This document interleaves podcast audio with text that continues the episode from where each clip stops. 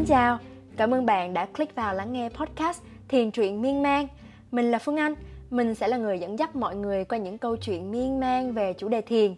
Đây là hoạt động của Trung tâm Thiền Hồ Chí Minh, hy vọng sẽ giúp mọi người hiểu thêm về thiền cũng như là mang thiền tới gần hơn với cuộc sống thường ngày qua những câu chuyện miên man của những học viên tại trung tâm. Và bây giờ chúng ta hãy cùng miên man nhé. thank you